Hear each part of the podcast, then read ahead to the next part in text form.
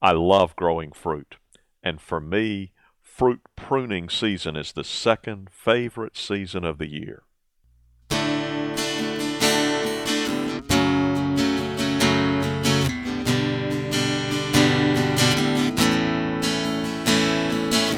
Welcome to Longleaf Breeze, subsistence farmers using three simple principles approaching but never reaching subsistence. It's gotta be fun while we're doing it, and we don't make all misstatements. And now, Lee and Amanda Borden. Thanks, Adrian, and welcome to our podcast of February 20th, 2014. And from your opening statement, I'm assuming that your first favorite time is harvest time. You got it. you just can't compete with the joy of bringing in fresh fruit to enjoy and show off to the people you love. That's So- right. And share it and hopefully make jam and wine and all kinds of good things. So yeah, that, that's the favorite season, but uh, f- pruning comes in a close second. And that's what our podcast is about today. It's pruning time in the orchard. And I noticed the other day uh, when I returned home from Los Angeles, you were busy pruning, and you said you have not finished yet. It's a it's a big yeah, we're job. still in process. So uh, that's what we'd like to talk about today. Um, what is it you love about pruning? Well, I guess start with the understanding that so much of what we need to do around here takes heavy equipment. So I'm on a tractor or I'm using a power tool of some kind and it's noisy and I have to use ear protection and the joy of pruning is very little use of power tools. Our trees are not big enough yet that they need to be pruned with a chainsaw or anything like that. I can do most of what I need to do with a pair of hand pruners and a pair of lopping shears. So I can work very quietly. That's a big advantage of it. Um, it's also future focused. You're in the orchard pruning and you're in inevitably drawn to imaging and envisioning the future. Where is this where is this tree trying to go? And am I satisfied with that or do I want to change it in some way uh, because we have different goals? We can get to that in a moment. Um, and it's just fun to be thinking about the future. I know, and and it's a given. I think just as a master gardener, I know from dealing with ornamentals that trees need to be pruned. So let me ask you with fruit, why do we have to prune? Well, I guess the short answer is we don't. Um, fruit trees would be just fine if we didn't prune them at all, and they would continue to produce some fruit if we didn't prune them at all. The reason that I like to prune is because my goals are a little different from those that the tree has. The tree wants to grow and thrive and propagate, and in the process get bigger and bigger and bigger. But I want to keep all of our fruit at a human scale, and I want to maximize the production of the kind of fruit we like, which is bigger, sweeter, and um, easier to reach. So that's why I end up pruning to just to to maximize the production of the kind of fruit we like. And what about in the case of are there some that just would become unwieldy or a problem if you didn't prune them? probably a good many of them, but uh, I guess the one that comes instantly to mind when you start talking about unwieldy is muscadines. We love muscadines, and muscadines are well adapted to central Alabama. They just love it here. So we grow a lot of muscadines, and it, it doesn't take more than a couple of seasons without pruning before muscadines become unmanageable. What happens is they tend to grow these huge, long shoots most of which are unproductive, and you end up with a little bit of fruit and a lot of foliage and a whole lot of shoots. Just unwieldy, gnarled mess of stems and branches with very little fruit to show for it. So, one of the things we do when we fr- prune muscadines is keep those those budding branches close at hand so that as we walk in the orchard, we can easily reach the, the fruit. Yeah, so a lot of it is making it easier to harvest the fruit when the time comes. It is, and it's uh, mac- and and also getting it where you can where it's it gets lots of foliage and can get lots of sugar so that it gets to be nice and sweet and, and delicious. If they if they are pruned correctly, they get a lot of foliage per fruit, and then sometimes we thin fruit so that the fruit is bigger and sweeter. The other tree that comes to mind too that I've seen get overgrown and unwieldy would be fig trees. Of course, yeah. ours are so little right now; it's hard to even think about that. But but that's a tree you kind of have to stay on top of too, isn't and it? And our fig trees are getting knocked back to the ground level nearly every year.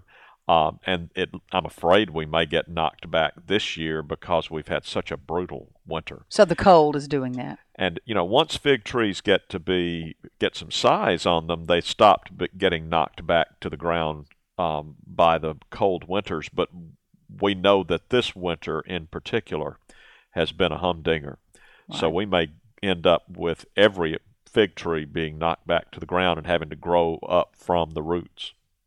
Oh, uh, well. But yes, if if fig trees do grow unconstrained, they will quickly become unmanageable. Yeah, so, and we've seen that with some friends who have larger fig trees, but as you were pointing out, we're a long way from having that problem. and you know, something else that I should mention it, it doesn't take long with an apple or a pear tree for the fruit to get so high up in the tree that it's useless to us, and the only purpose of it is to feed the birds. So another purpose of pruning is to keep the fruit down where we humans can reach it. Right. And we'll talk about some of your methods of doing that in a little bit. Um, so is this the right time to prune? Yeah, conventional wisdom is that February is the month for pruning.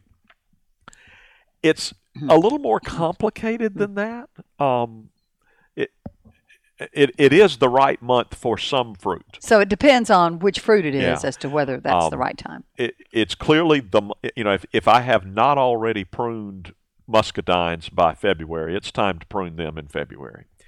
Uh, it's a great month to prune apples. Um, so those those are the easy ones. Um, but let's talk about some trees for which fruit February is not the right month blueberries, they don't need to be pruned in February. They ought to be pruned right after they bear in August and September. Preferably August. You know, that as soon as the blueberries finished bearing, that's the best time to prune it because then it can bud and grow on the pruned base and and you probably will get growth that you really like. Mm-hmm. If you wait too long to prune it even in the fall, then you're pruning into a frost and you don't ever want to do that. Right. Um, Blackberries, we've got a whole system for pruning blackberries, which I've written about and which our friend Arlie Powell has developed called TPUP, Trellised Production of, uh, I can't even remember what it stands for now, but I'll include a link to that on the show notes page so you can understand how bl- blackberry pruning works. It's not focused on anything that happens in February. Muscadines, could probably stand being pruned earlier in the year. One of the things that muscadines have going for them, and it really helps us in a season like when you have a late frost, is for reasons uh, I'm not sure I fully understand, they are very late to bud. To bud, they'll break bud the last thing, which means that they don't bud into a frost. You know, they never bud before the danger of frost is past. So they could stand to be pruned in December or January. Um, then figs really shouldn't be pruned in February. They ought to be pruned after they bud, like April, which really seems counterintuitive. Why would you want to wait for them to bud and then cut off those buds? But the the real danger with figs once they survive our hurdle and they get big enough so they don't get knocked back to the ground is that they'll bud too early and be scorched by an early frost or by a late frost rather. And the way to avoid that is just wait, let them bud, and and prune them after the danger of frost is past. Yeah, you you cut off some buds, but that's not a big problem. Um, peaches and, and stone fruits like plums and so forth, they really don't need to be pruned in February. They're not really ready to be pruned because pruning them now might force budding too early, and then you'd end up with some damage from a late frost. So I I would normally wait to prune peaches and stone fruit until March or maybe even April. Don't really know about pomegranates. I got to do some research on that. Our pomegranates are too small to prune right now, so it's not an issue for we me. We just have but, two, don't we? Yeah, we have two pomegranates. Because one died, so. Yeah. Uh, so really, the only things that we really cluster in February are persimmons, apples, pears, and any muscadines we haven't already done. Right. Now we've talked some about our trellising system, the T-pup, and um, is the T-pup it's part of the part of the trellising system, system yeah. right? Um, and you might want to explain why we've trellised so many of our trees. Most of them are, except for some figs and pomegranates out in the front yard, and then And some older the older trees, apples. the older apples and peaches and all that we had. Yeah. So And of course, we never prune, we never trellis blueberries, we never trellis figs. Um, but what makes our approach unusual is that we are trellising apples, we are trellising pears, we are trellising persimmons, we are trellising plums, we are trellising peaches. And the reason we do that, I guess, is one, I intend to be an old farmer. I'm 60 years old now and I hope to be enjoying our orchard when I'm an 85 or 90 year old man, which means I plan to do it with two feet flat on the ground. I don't plan to be scampering up and down a ladder to take care of our fruit trees or, you know, having you put me up in a tractor bucket and lift me up to prune those tall trees. I know I'll be an old farmer by then too. So I plan to do everything on the ground, and that means I need to keep the business end of the fruit tree as close to the ground as possible. So trellising helps me do that. And isn't there another reason? I seem to remember when we did visit Petals from the Past, um, Dr. Arlie Powell was mentioning that they trellis because they would sometimes have wind catch a, a branch and break it off, and trellising is a good way to help with that. Absolutely. And you and I know the way most of the people in the culture around here don't know that violent storms are likely to be more and more present in our future. So one of an, another of the reasons that we trellis is for protection against really horrendous windstorms. Because if you have a, a branch filled with delicious fruit, but that branch breaks off because of a powerful wind, You're toast. you're toast. At least, so so this is a good way to control that as well. I think. and it does work well, but it gives us some special challenges that not everyone uh, struggles with. First, there's not that there are not that many people trellising all the trees that we trellis, so I'm left figuring out some of this on my own. For example, I'm I don't see any guidance on the internet for trellising apple trees and how you prune trellised apple trees um, or persimmons. You know, I, we're really out in front of the culture when it comes to those kind of trees. So we, we're sort of figuring that out. However, uh, you've lined us up to go to a workshop next week at the farm or at the orchard of a fellow who does a lot of trellising. We frankly don't know exactly what he trellises. But we'll find out. So we'll have more to report later on. So we hope we will learn some useful information about how to how to prune trellised fruit trees when we go to that workshop. It'll be over in Autauga County, which is a long way to drive, but we figure that's important. We ought to take it in if we can. But for now, until somebody tells me a better method, the philosophy I'm using is to keep the fruit as close to the main trunks as possible. Uh, the jargony term for it is cordons. That's when we trellis muscadines, we call them those horizontal branches, the main trunks that go out sideways. We call them cordons. So I use that. I, I steal that terminology and I talk about the horizontal cordons of my apples and pears and persimmons and so forth. And I'm trying to keep the branching and the fruit as close to those cordons as possible so that they can derive as much help from the trellis line as they can.